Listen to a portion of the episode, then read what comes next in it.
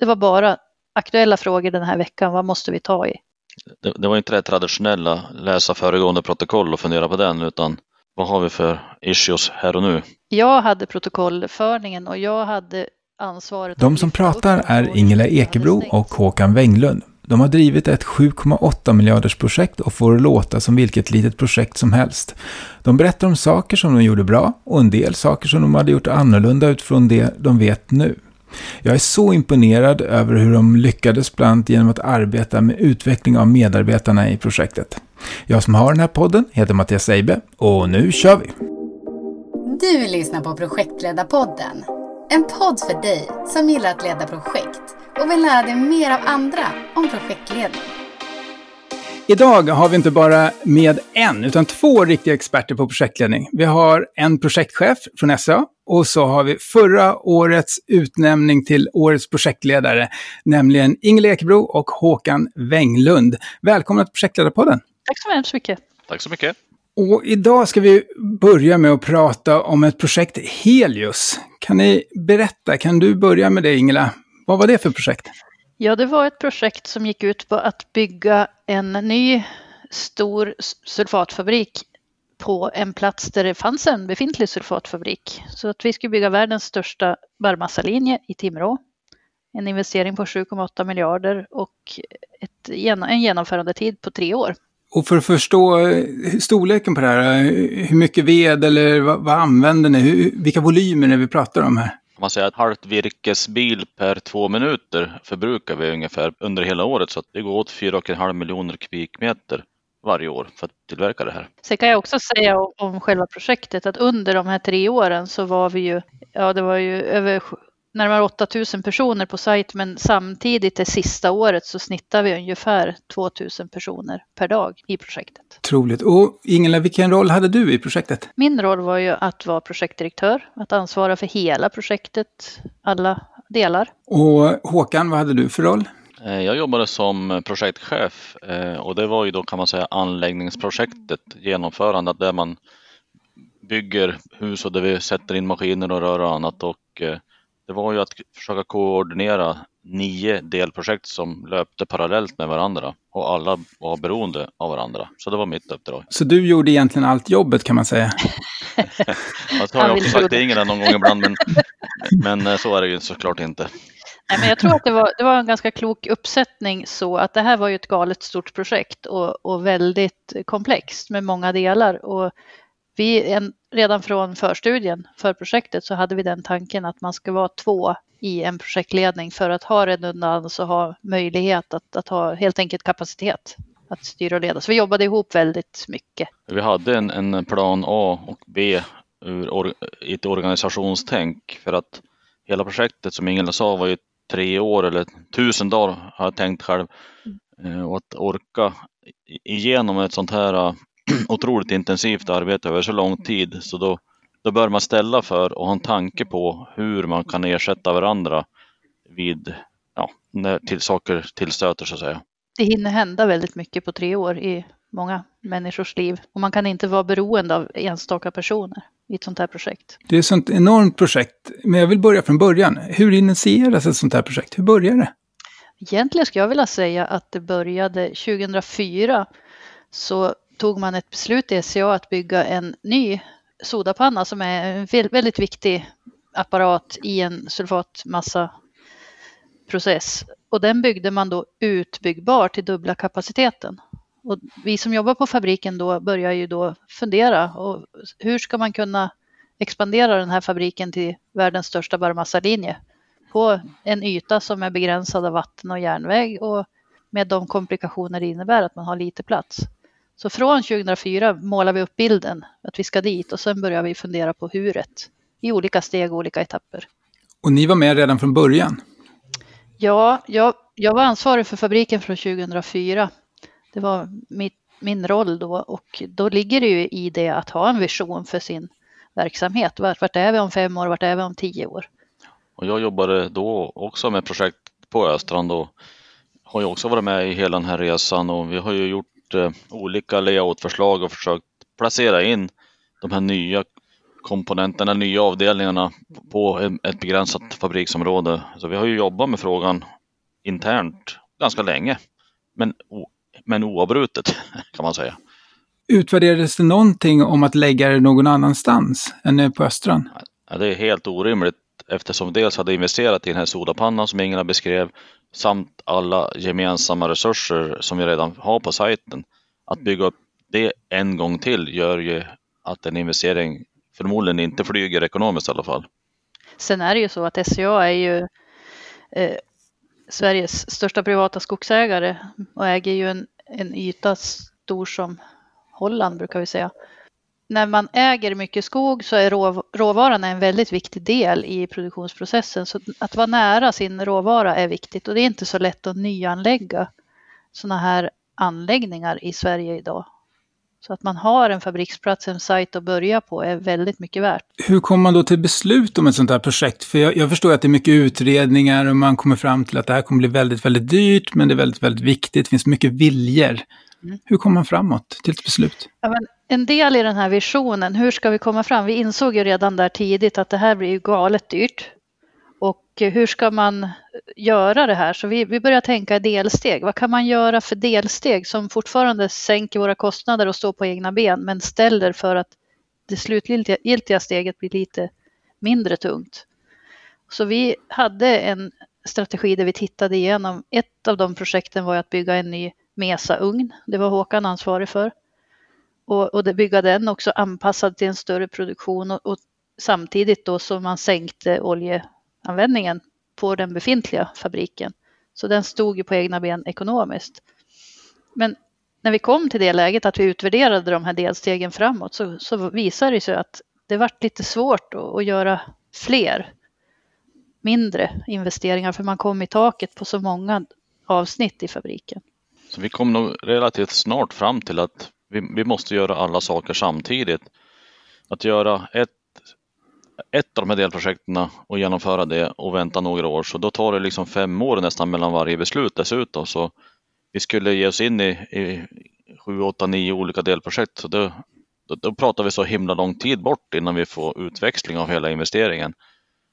Så att göra allt samtidigt vart den slutsatsen vi kom till, att det är det vi ska satsa på. Och det var ju så, vi gjorde en förstudie, en lite orienterande förstudie. Och när vi kom med det materialet till vår ledning så sa Ulf Larsson som var, som var chef då att ja, men då, då gör vi en större process. Vi tittar igenom alltihop som vi håller på med i, inom skogsindustridelen och så ser vi vad är det som ska skapa mest värde om vi utvärderar. Vart ska vi lägga våra pengar och vilken ordning ska vi ta våra satsningar? Och ut ur det arbetet så kom faktiskt det här fulla steget som att ja, men det här ser intressant ut, det här ska vi fördjupa. Det var ju också väldigt, väldigt bra att vi på Östrand då när vi klev in på det mötet hade förberett oss så mycket så vi visste ju ganska väl vad vi faktiskt ville göra. Mm. Så då, den här visionen och det arbetet som Ingela pratade om tidigare är ju himla viktigt att varje enhet själv bär och driver framåt. Så det tror vi tjänar mycket på. Så då efter det så startar vi ett, ett, en fördjupad förstudie sa vi och så landar vi de lite öppnare frågorna. Så vi fick ett underlag som vi sa att vi kunde köra ett förprojekt på. Och det här när ni då gjorde den här fördjupade förstudien, hur gjorde ni den? Jag är ute efter det här hantverket. Jobbade ni med gula lappar på en vägg eller? För det här är så enormt stort. Ja. ja nej. Nej, några gula lappar hade vi nog inte riktigt på väggen. Men, Bara på i tidplaneskedet. Men... Alltså, vi var ju ganska klara med vilka nya processavsnitt som skulle krävas. Eh, så någonting som vi gjorde nog väldigt, väldigt tidigt, det var att försöka hitta en, en logisk struktur. Alltså hur, var placerar man de olika processavsnitten i en fabrik som redan går på en markyta som är väldigt, väldigt begränsad. Så vi la ganska mycket tid på att fundera på layouten och, och vilken tidsordning vi skulle bygga de här sakerna och hur vi skulle kunna ta dem i drift, eh, skulle jag vilja säga. Sen är ju utmaningen att bygga en sån här processlinje inte så mycket att man, man köper eller utvecklar helt nya apparater utan det är hur man sätter ihop de här apparaterna för att producera den produkt man vill ha. Så att det la vi ju tid på att fundera på hur ska en, en bleksekvens se ut? Hur, hur ska vi bygga ihop processen för att få lägsta möjliga kostnad och högsta möjliga kvalitet? För vi siktade ju väldigt, väldigt tydligt på att bygga den största fabriken i sitt slag. För en sån här process bygger väldigt mycket på storskalighet, att vi kan slå ut våra fasta kostnader på väldigt många ton. Så vi siktade långt bortom det någon då vid den tidpunkten hade byggt. Och det är en liten kittlande tanke såklart. Men sen är det också så, det finns ingen självändamål i att vara stor, utan det, det självändamålet är att få ner eh, antalet prylar per producerat ton. Då kan man få en skalfördel. Och hur tänker ni med påverkan på befintlig verksamhet? För jag antar att det är det som kostar mycket, att man får inte mm. hindra den heller. Ja, vi, fick, vi hade väl det mantrat egentligen att vad än vi gör så ska vi inte hindra den pågående produktionen. Eh, så det krävdes ju en otrolig planering eh, och samarbete såklart med den löpande verksamheten. Eh, för det är precis som du säger att, att stå still med produktionen det kostar ohyggliga pengar. Så det var liksom ingen option. Vi hade ett tillfälle då, då vi var tvungen att, att, stå still och det var i slutskedet när vi då skulle flytta en vägg i den befintliga sodapannan. Då måste fabriken stå still.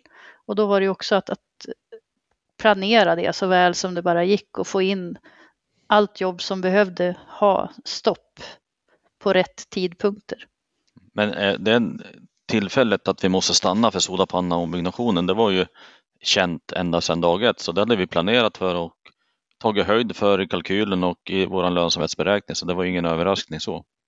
Men när du kommer, om man går tillbaka till frågan om hantverket, vi bildade ju en, en projektorganisation som var lite, en ganska liten grupp. Det var Håkan och jag, det var ett antal personer till som, som jobbade igenom den här förstudien. Vi la ganska mycket också tid på marknadssidan. Hur, hur, kan man komma ut på marknaden med den här nya volymen? Så att vi jobbar verkligen på bred front, allt ifrån vedförsörjning och, och kvalitetsutveckling till, till marknadsfrågor och processdesign. Och, miljötill, och miljötillstånd. Miljötillstånd inte minst, det är också en stor verksamhet. Så, så det var en liten grupp som jobbade med det. Och egentligen rapporten från den, beslutsunderlaget för, för ett förprojekt, den listade ju upp vad vi behövde djupa mera, vad vi behövde utreda bättre in i ett förprojekt för att komma till ett beslutsunderlag.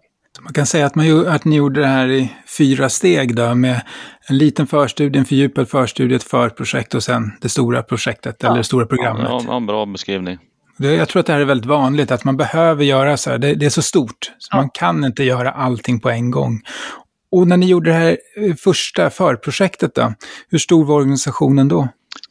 44 personer va? Ja precis, vi brukar säga 44 personer. Från och till ska kanske vara 50 någon stund och 40 någon annan, men 44 ja. personer har vi sagt och eh, vi jobbade ju kan man säga från september ena året till juni året ja. därpå.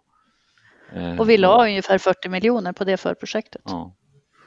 Så att det, det var ju väldigt mycket arbete på bred front, både på man säger, för projektering men också miljötillstånd och undersöka mark och ja. ja vi, vi har som sagt lagt ner en stor tid och ganska mycket pengar på att göra för projektet och det brukar vi när vi tittar i backspegeln också säga var en av nycklarna till framgången att vi gjorde ett så rigoröst förprojekt. Det är väldigt, väldigt få saker som har dykt upp under genomförandeprojektet som, som vi inte har känt till. Eller som vi har fått ändra på radikalt. Och in till det ska man också då ta med perspektivet att vi hade väldigt, i mångt och mycket väldigt mycket samma människor i förprojektet som vi också fick behålla i genomförandet, vilket är otroligt bra. För det betyder att man vet vad det är man har räknat på, man vet vad man har dragit gränser och vad man har lovat att leverera. Och att ha förmånen att, att få ha samma personer genom en så lång period är ju ingen självklarhet. Eh, men ett otroligt lycko, lyckosamt eh, att det har varit så. Och jag tror också att vi har haft ett sådant arbetssätt så att folk som har fått vara med i projektet inte har velat lämna under det under att det har pågått, för det har varit så intressant och roligt att få vara med helt enkelt. Vi har haft väldigt låg personalomsättning. Mm. Och hur hittar ni de här personerna när ni skulle besätta organisationen? För att de personer vill ha, det vill ju inte organisationen släppa förstås. Nej, vi var i genomförandet som allra mest 150 personer och det var efter typ 3-4 månader efter beslut så var vi 150 personer i projektledningen i alla delprojekt. Och vi var ungefär 45 från SCA, men väldigt många av dem var ju från andra delar av SCA. Så det var, det var ett jobb att besätta den organisationen. Men, och det, det, är ju inte lätt att hitta så många så duktiga människor på så kort tid.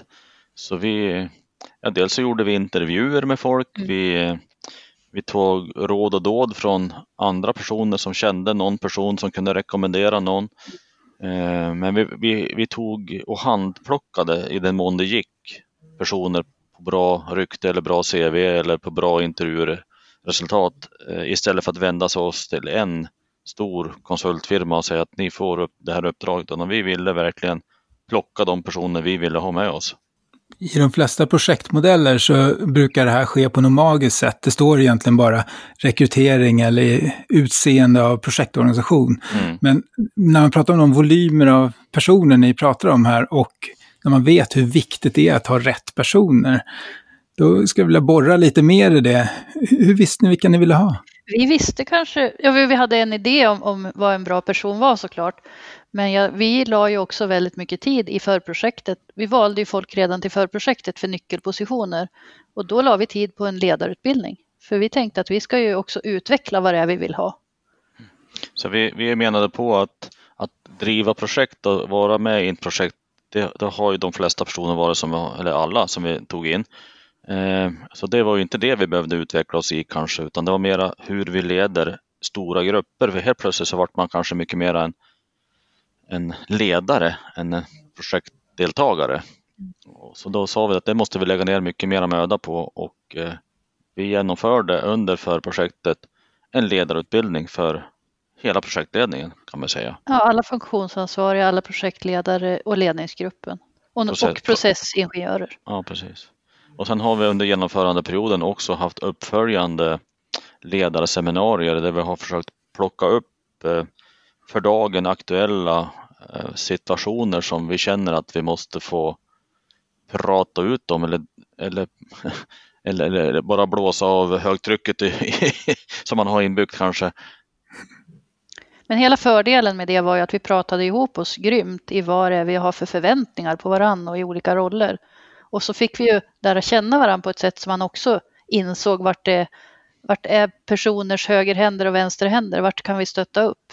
För vi insåg ju också att eh, det är en väldigt stor energiförlust att tappa en person ut ur systemet. Då är det bättre att fylla på de kompetensdelar där man inte har eh, på sin starkaste sida kanske. Då får man försöka hitta sätt att bli bra tillsammans. Och det, här, det här tydliggjorde ju ganska mycket att, att eh, personers starka sidor kom fram väldigt bra och personers sidor där man behövde support kom också fram, men det, det, det var liksom ingen eh, att skämmas för, utan det här gjorde vi för att vi tillsammans skulle bli så bra som möjligt. Och vi, vi lyckades verkligen få en prestigelös inställning i det, tycker jag. Tack vare att vi lärde känna varandra och att vi, vi bjöd på oss själva väldigt mycket.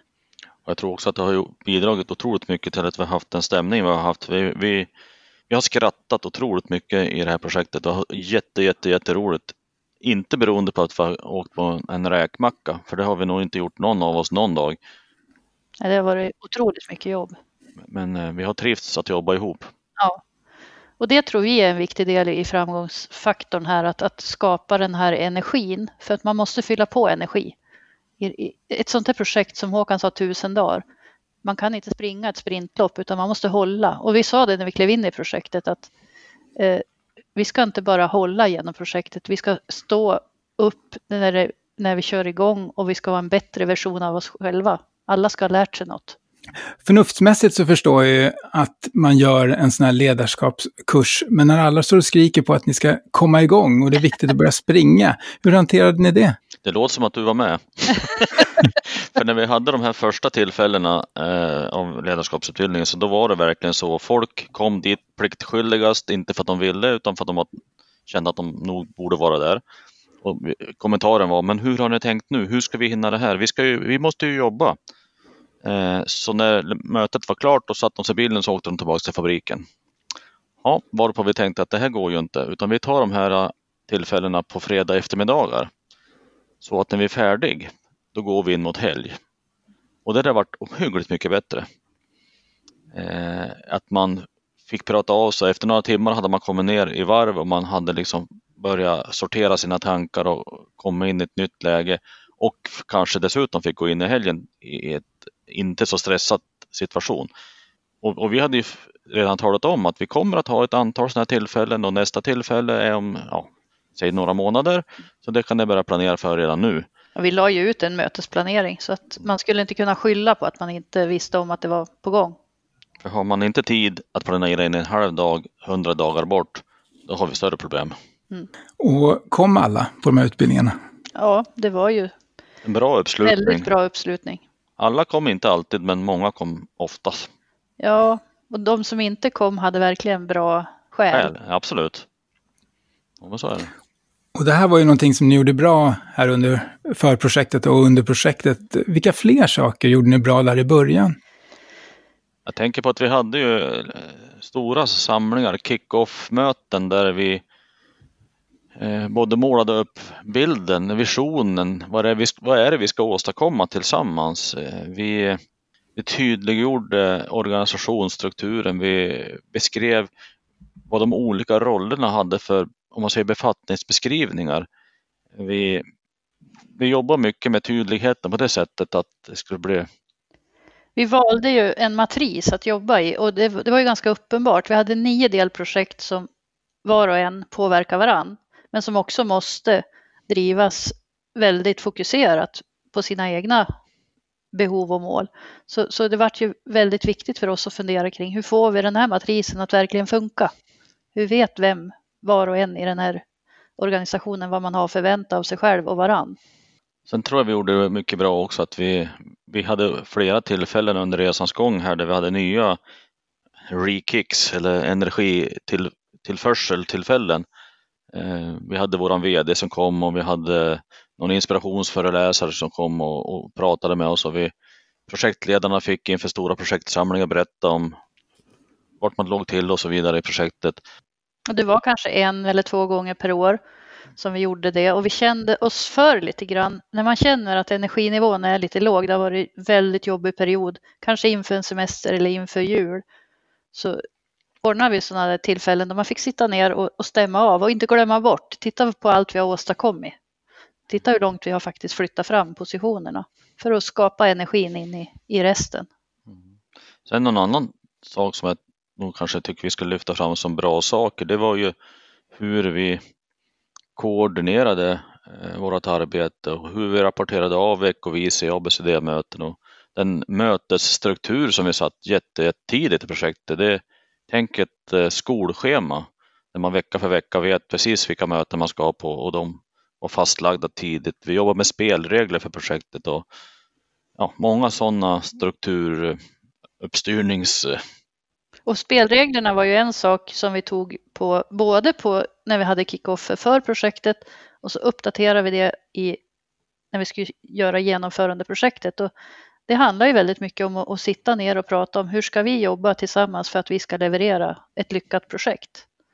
Och från början på den kickoffen var det ju samma sak som med utbildningen. Men herregud, ska vi sitta och prata med, om det här nu? Ska vi inte prata tidplan och omfattning och gränsdragningar? Jo, jo, det ska vi också göra, men det här ska vi också prata om. Och det är så otroligt häftigt när man tre år senare ser att de människor som var lite skeptiska till det tyckte att det var en av de viktigaste framgångsfaktorerna. Mm. Ja, det är så intressant. Jag förstår verkligen varför det har gått bra. Att det här är en starkt bidragande bit. Ni nämner det här med matris och jag tycker det är lite intressant att borra lite i det. För att ni har ju både jobbat med ett byggprojekt som har sin kultur. Mm. Sen finns det ju garanterat olika installationer som mm. har sin kultur. Mm. Sen har vi processfolket som har sin kultur. Hur har ni jobbat med det? Ja, men vi, har, vi sa ju det på kickoffen att det är inte så att du är här för att leverera bygg och du är här för att leverera styr och du är här för att leverera process, utan vi är här för att leverera en fabrik. Och det blev verkligen så. Det, det, var ju ingenting som bara satt sig på första kickoffen. Det var ju en, en, ett litet mässande, men det blev så. Men det blev inte så på en gång och det, det du nämner Mattias, det var ju lite där vi började vi också. Mm. Att man har sina skrån och man har sina arbetssätt och, och så vidare. Men vi var väldigt, väldigt tydliga att vi, vi lyckas tillsammans eller vi misslyckas tillsammans. Det är inte så att nio delprojekt, eller åtta delprojekt kan ha lyckats men det nionde inte, för då har vi inte lyckats tillsammans. Mm. Eh, så vi har, ju, vi har brottats mycket, eller brottats, men vi har varit ganska tydliga. Skulle ni säga att tydlighet har varit ett viktigt ord i projektet? Ja, ja absolut. Det har det varit. Inte, inte svikta på tydligheten, utan vara väldigt fast. Och så sen det här som Håkan nämnde, mötesstrukturen. Vi insåg ju att koordinering var ju en utmaning så vi införde ju redan i förprojektet det vi kallar för ABCD-möten. Och det handlade om att varje delprojekt rapporterade av sig på sju minuter efter en standardiserad mall. Man rapporterade vad man hade gjort förra veckan, vad man hade för fördelar av det, vad man hade för problem som man tampades med just nu och lite grann tankarna kring hur man skulle lösa dem och så rapporterar man vad, vad ska vi göra nästa vecka. Sen tittar man på om man låg på tidplan och om man hade några andra. I genomförandet hade vi även skydd och säkerhet såklart i den här rapporteringen. Men det här gav ju oss en jättebra inblick i precis vilka frågor behöver jag och Håkan in i och vilka frågor hanterar de och de mellan varann fick jättebra inblick i att ja, men det där problemet måste jag in i också för det kommer att påverka mig och mitt delprojekt. Och det här mötet som Ingela beskriver nu, ABCD-mötet, eh, det körde vi varje fredag morgon. Det var ett, ett öppet möte för alla, vem som helst inom SCA fick komma och lyssna. Det var ett, ett eh, rapporteringsmöte, inte ett projektmöte eller frågor, frågor och svar, utan det var ett rapporteringsmöte. Men det var ett väldigt bra tillfälle för vem som helst att kunna få, få en bra ögonblicksbild av vart vi är någonstans. Eh, och vi plockade upp direkt när det ABCD-mötet var färdigt så, så tog vi oss en kopp kaffe och så gick vi in i samma möteslokal och så fortsatte vi och så plockade vi upp de frågor som vi hade sett under rapporteringen kunde vara viktiga frågor för hela grupperingen att diskutera och räta ut och finna ett svar på. Antingen var det problemområden som man då skickar på en eller två eller tre personer. Ni måste prata ihop er om det där, kom tillbaka nästa vecka och säg vad det, vad det blev för lösning. Eller så var det frågor som Håkan och jag fick ta vidare. Eller så var det ja, sånt som man löste vid sittande bord väldigt snabbt. Och de här beroendena, det brukar vara där man fastnar när det är så många delprojekt. Att man inte får dem att prata med varandra. Hur gjorde ni med själva planeringen, tidplaneringen? Hade de separata tidplaneringar eller hade ni allting tillsammans? Ja, eller, eller både och. Det är ju så ja. att varje delprojekt hade ju sin genomförande tidplan mm. för renseriet, för fiberlinjen, för indunstningen.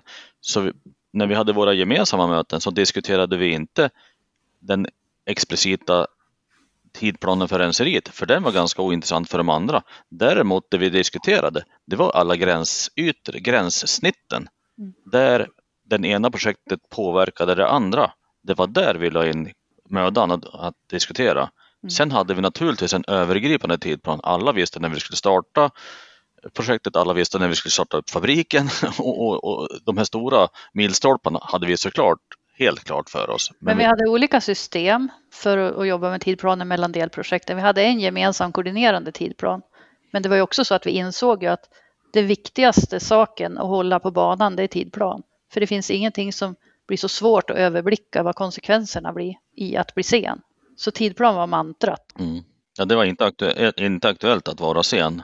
Mm. Jag minns ett tillfälle när en av projektledarna sa att det var två veckor kvar till ja, ett inkopplingsstopp. Ja, nu är det två veckor kvar och vi är tre veckor sen. Men vi kommer vara i tid. Och det var han. Så ni hade, ni hade inga sena leveranser av någonting ni inte själva kunde påverka i huvudtidplanen? Del, delar hade vi som var sena, men inte något katastrofalt sent och inte ohanterbart sent. Så det, det var nog ganska små avsteg ändå mot för vad det skulle kunna vara. Och, och gjorde vi medvetna avsteg så skulle de vara medvetna och mm. Allmänt kända. Så när ni hade gjort förprojektet då antog jag, antar jag att ni också hade gjort en risklista och så tog ni ett beslut på det här. Jobbade ni vidare med den risklistan? Ja. Absolut. Vi, vi gjorde Vi gjorde förnyade eh, riskinvent eller, ja, risklistor, kallar vi för det. Eh, både i ledningsgrupperna, vi gjorde dem i respektive delprojekt tillsammans med leverantörerna och vi gick igenom och diskuterade vad är det som kan göra att det här projektet inte blir så framgångsrikt som vi alla hoppas på. Och så fick var och en lyfta upp sina farhågor och så diskuterade vi dem och kvantifiera i sannolikhet och eh, ja, påverkan. Mm. Och så gjorde vi åtgärdsplaner för, för det som var rött och, och, gult och det som var grönt det hade vi på bevakningslistan. Och det var, det var ett väldigt bra sätt att jobba tycker jag. Man fick inga stora överraskningar. Och jag tror att det var ganska nyttigt och ovanligt kan man nog säga för de stora eh, processmaskinleverantörerna att få sitta på med kunden och diskutera vad är det som kan göra att det inte här går bra. Mm. Men jag tror att det var nyttigt för dem också att, att vara så öppen med vad som är, man, man ser som risker och därmed har man ju chans att påverka det i, i tid. Det blev väldigt mycket så att inställningen var ju eh, när det blev ett problem, för det är klart, det vet alla som har jobbat i projektet, det blir inte som man har bestämt att det ska bli, utan man, man parerar hela vägen.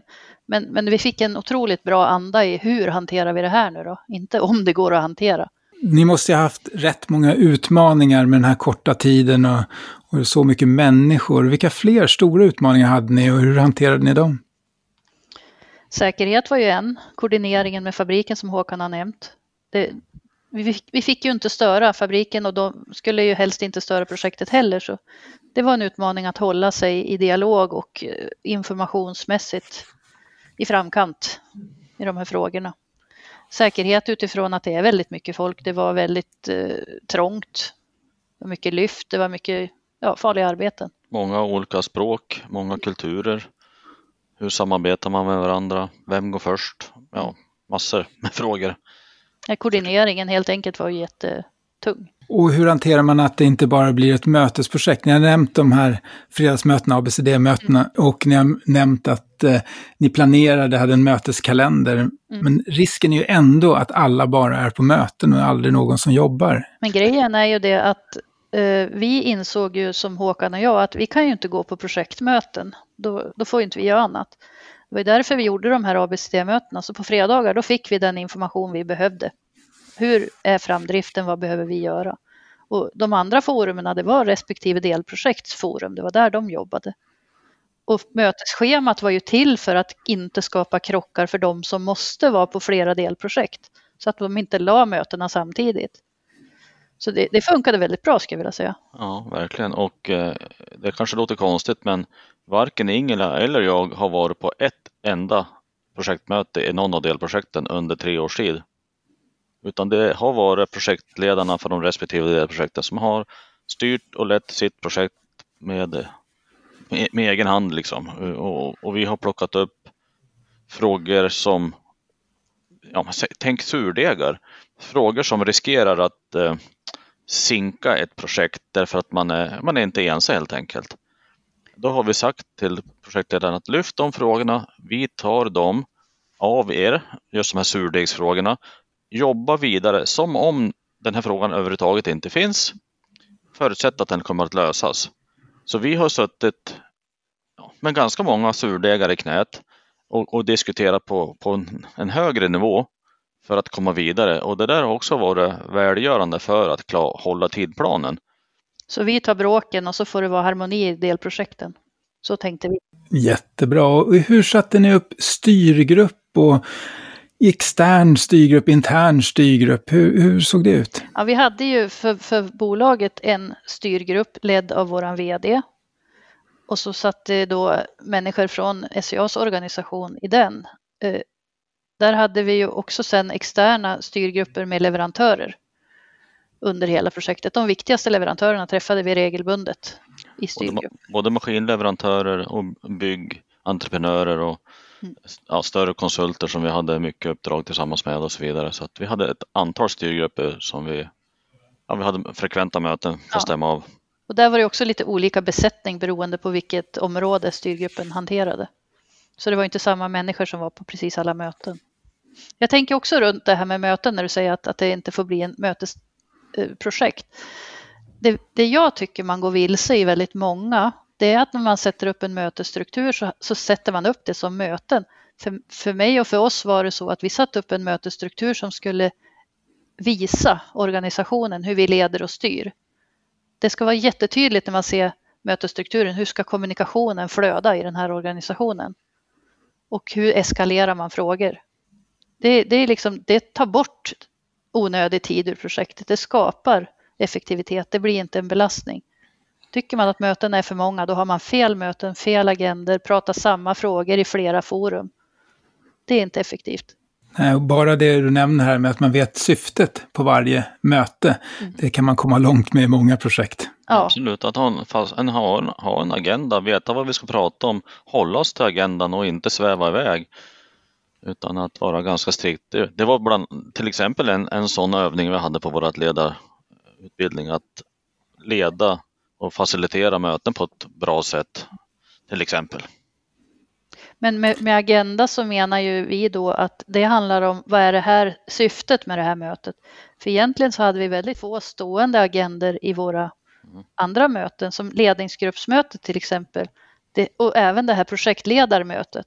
Det handlade ju bara om vilka frågor vi den här veckan tycker att vi behöver prata kring. Och där kunde både deltagarna och vi i ledningen lägga upp frågor till kommande möte varje vecka. Så, så det var aldrig någon rapporteringsforum på det sättet annat än ABCD, utan det var, det var bara aktuella frågor den här veckan. Vad måste vi ta i? Det, det var inte det traditionella läsa föregående protokoll och fundera på den, utan vad har vi för issues här och nu? Jag hade protokollförningen och jag hade ansvaret att lyfta upp de frågor som inte hade stängts sedan förra mötet. Men det var ingen jättemycket återrapportering på det som inte behövde återrapporteras. Och hur fick ni ut information i projektet? Det är en sak att ni når projektledningen, men Kalle eller Günther eller Lisa? Ja, men det var ju faktiskt behållningen med att ha en ledarutbildning. För att projektledarna, jag har inte under en enda gång hört under de här tre åren att delprojektledarna har sagt att jag har ingen aning om vad som pågår på de andra delarna. De har vetat. Och när de vet och har en utbildning i hur de ska kommunicera, då blir det bättre. Mm. Däremot så är det ju alltid en utmaning att, att, kommunicera. Vi har ju mm. jobbat med det och vridit och vänt och hittat nya vägar. Och vi hade, men, för skydd och säkerhetsdelar så hade man ju krav när man kom till fabriken att man skulle ha gjort en webbutbildning. Sen hade vi klassrumsundervisning och så hade vi skärmar där vi försökte få ut budskap och krav på att all arbetsledning verkligen ska vara engelsktalande så att vi når ut med information som måste ut. Så, ja, men det var mycket, det är många fronter på en sån fråga. Ja, precis. Jag, jag, jag tänker när frågan kommer att jag har ju gått runt till olika yrkesgrupper som har hållit på och byggt upp vår fabrik eh, och hållit något kortare föredrag runt en kaffe, förlängd kaffestund eller annat och beskriver hela projektet och vart vi är någonstans och vart vi ska för att skapa den här eh, bilden av vi bygger en katedral, inte bara stå och hugger en sten utan för att skapa att man är beredd att göra lite extra för att jag vet varför jag är på den här platsen just nu och bygger. Ett sätt att sprida information och att på något sätt förbättra effektiviteten i det vi gör. Jobbar ni efter någon typ av projektmodell eller jobbar ni efter erfarenhet? Ja, jag skulle inte säga att vi jobbar efter en projektmodell så men väldigt mycket erfarenhet. Håkan jobbar mycket i projekt. Jag jobbar väldigt mycket med att leda och styra en verksamhet. Och kombinationen av det tog vi egentligen våra... Vi sa så här, det är ju det är som, vi sätter upp ett företag nu som ska omsätta 8 miljarder på tre år. Med en organisation och med ansvar och med ekonomirutiner och med allt. Hur ska vi göra det på ett bra sätt? Så den är ganska he hemmasnickrad, den modellen i så fall. Ja de flesta modeller är, ser ju ungefär likadana ut. Du börjar du med att planera, du genomför och du avslutar. Så att eh, har man bara kontroll på de bitarna, så, eh, projektmodeller är mitt paketerat sunt förnuft skulle jag säga. Mm. Och ni gjorde det här genomförandet, eh, vilket onekligen gick bra. Men har ni några exempel på utmaningar ni fick under projektet? Ja, det är klart att man jag tänker på de här surdegarna, som, det är klart att man, det, det, blir ju utmanande när man kommer längre fram in i projektet och, och man får diskussioner med olika leverantörer som, som det är ju utmaningar att, att än fast vi kanske tycker att vi har rätt så, så accepterar vi olika saker för, att, för den högre saken, att faktiskt komma igång på tid. Det är ju utmaningar såklart. Vi hade klimatet emot oss sista vintern när det var rekordmycket snö. Vi fick väl skotta halva dygnen hela vintern. Det var nästan ha... 1,8 meter uppe i Härnösand som är väldigt mm. nära. Så att, det var otroligt utmanande på det viset. Ja, det, så att, och det är klart att ska man hålla värmen i en kåk som håller på att byggas som saknar nästan både väggar och tak, men för att man ska kunna jobba utan handskar effektivt så då måste vi hålla värmen. Alltså det är många sådana praktiska problem som man dyker på också som är en svårighet. Eh, naturligtvis att hantera 2000 personer inne på sajt samtidigt på ett säkert sätt samtidigt som verksamheten löper på. Ja, och det är svårt när det är trångt. Men sen tror jag också att vi var inställda på att, som Håkan var inne på, det, är, det här blir ingen räkmacka utan det här blir ju hårt arbete och att problem kommer. Så vi såg nog inte riktigt allt som dök upp riktigt som utmaningar heller utan som det var ju det dagliga arbetet. Det var, det var så det var förväntat att vara. Utan det handlar ju bara om hur löser vi det här nu då? Och vi hade inför projektet, eller det är väl fortsatt så att inför varje nytt år så samlas liksom alla i, i organisationen och får en sammanfattning av föregående år och så vidare. Och på de där mötena så var ju både jag och Ingela i omgångar mm.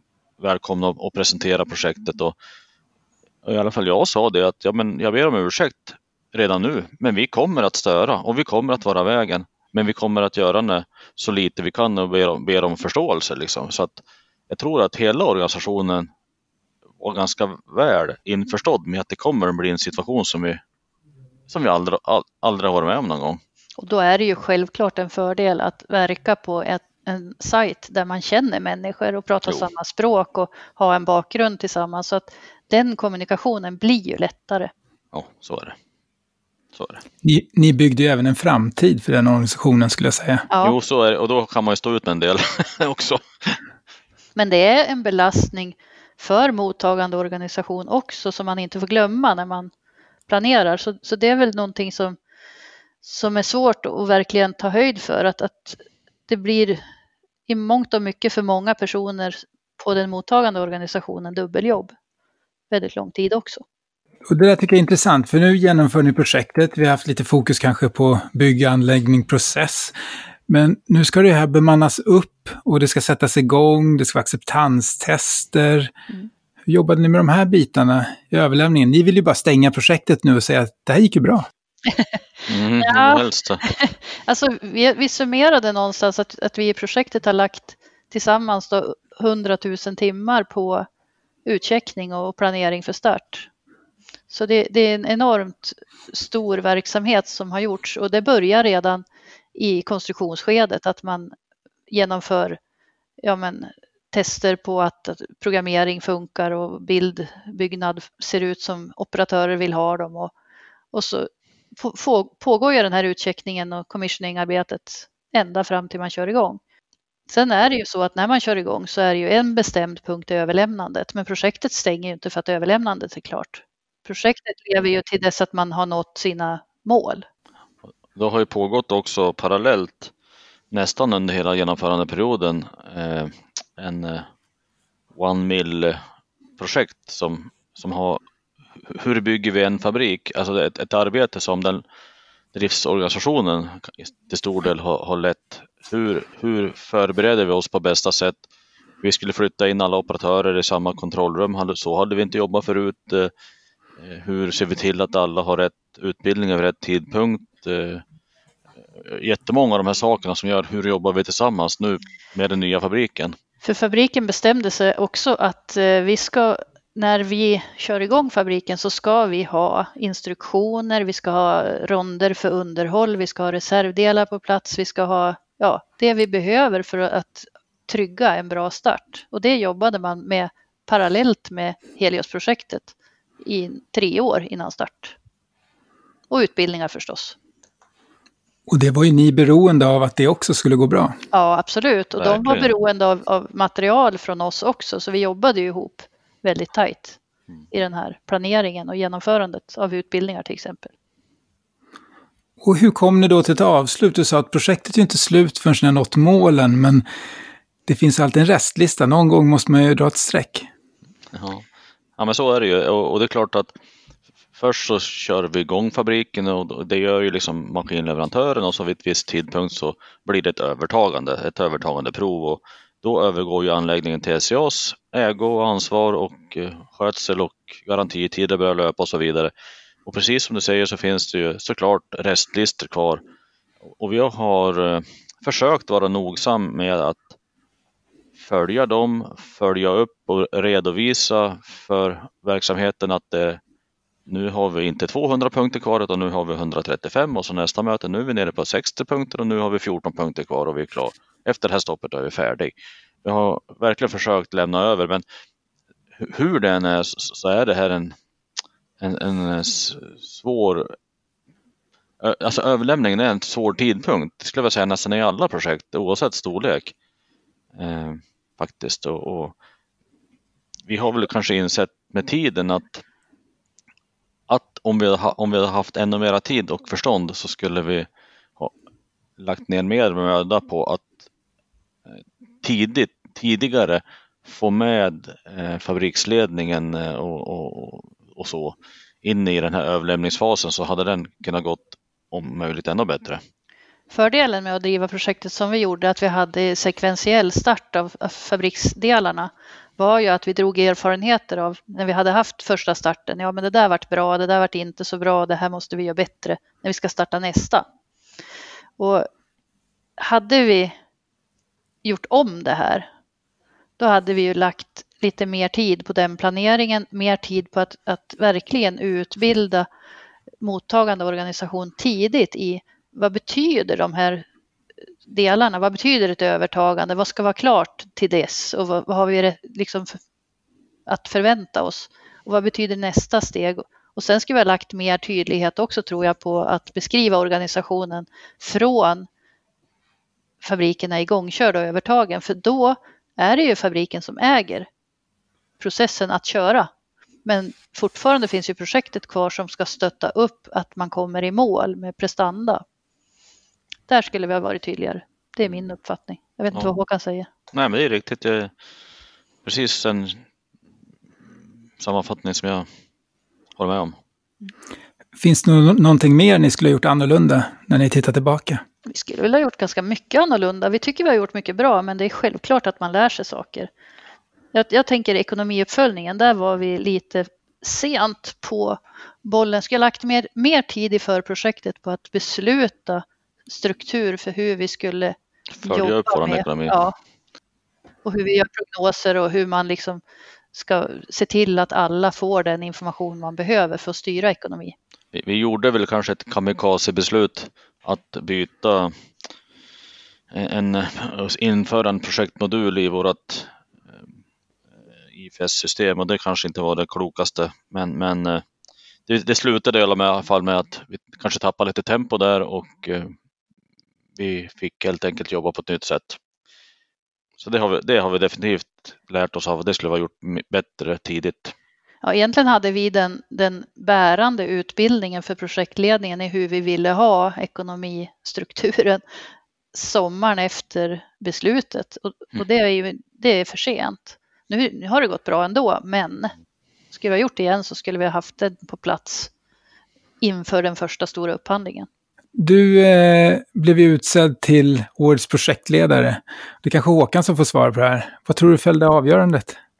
Ja, en, äh, Ingela är ju otroligt, eh, för det första är hon otroligt kunnig på, på, på många saker. Eh, väldigt strukturerad, väldigt logisk. ser den stora bilden, vet vart vi ska och det, det, tror jag har betytt väldigt, väldigt mycket. Sen har Ingela fantastiskt härligt humör, så det är humor. Så det är väldigt, väldigt roligt att jobba med. Så det många fina egenskaper som jag tycker valet var klockrent. Jätteroligt att höra. Jag förstår verkligen utifrån det ni har berättat om hur projektet har gått, att ni båda är väldigt, väldigt duktiga på att hantera människor. Det tror jag har varit nyckeln här, utifrån det jag hör i alla fall. Jag vet inte vad ni tror. Vi, vi, tog väldigt mycket fasta på det i vår planering, för det är människor som gör skillnad och vi, vi, hade väldigt, ja men vi har inte ens sagt det, men det var viktigt för oss att bygga ett projektkontor där vi samlade mesta möjliga antal människor och att vi där hade ett fikarum. För hur bygger man ett vi om man börjar dela upp folk? Vi trodde att det låg mycket kraft i det och, och den, det fokuset har varit viktigt. Mm. Vi fick väl något kvitto på det också när det var en äldre projektdeltagare som har varit med i många olika projekt som kommer till mig och säger Men Håkan, det är helt otroligt. Du sitter också och fikar här med oss, oss vanliga. Ja, men vadå, jag är också fikasugen. det är väl liksom inget konstigt. Jag har aldrig varit med om det någon gång. Så för oss var det verkligen viktigt att vi, vi, vi är här tillsammans. Vi kommer göra det här tillsammans. För, för det, är ju, det är ju effektivitetsfaktorn man vill åt. Om vi känner varandra, om vi sitter där, vi hör vad som pratas om, vi överhör vad som är irritationsmoment, vi överhör vad som är bra. Alltså man, man får veta så mycket, mycket mer. Genom att inte, då behöver man inte ha alla möten. Då får man reda på väldigt mycket där vid kaffeautomaten. Ni byggde ju en projektkultur kan man säga och då gäller det med de nya som kommer in i projektet att de också förstår det här. Hade någon introduktion till alla som kom in i projektet eller hur jobbar ni med det?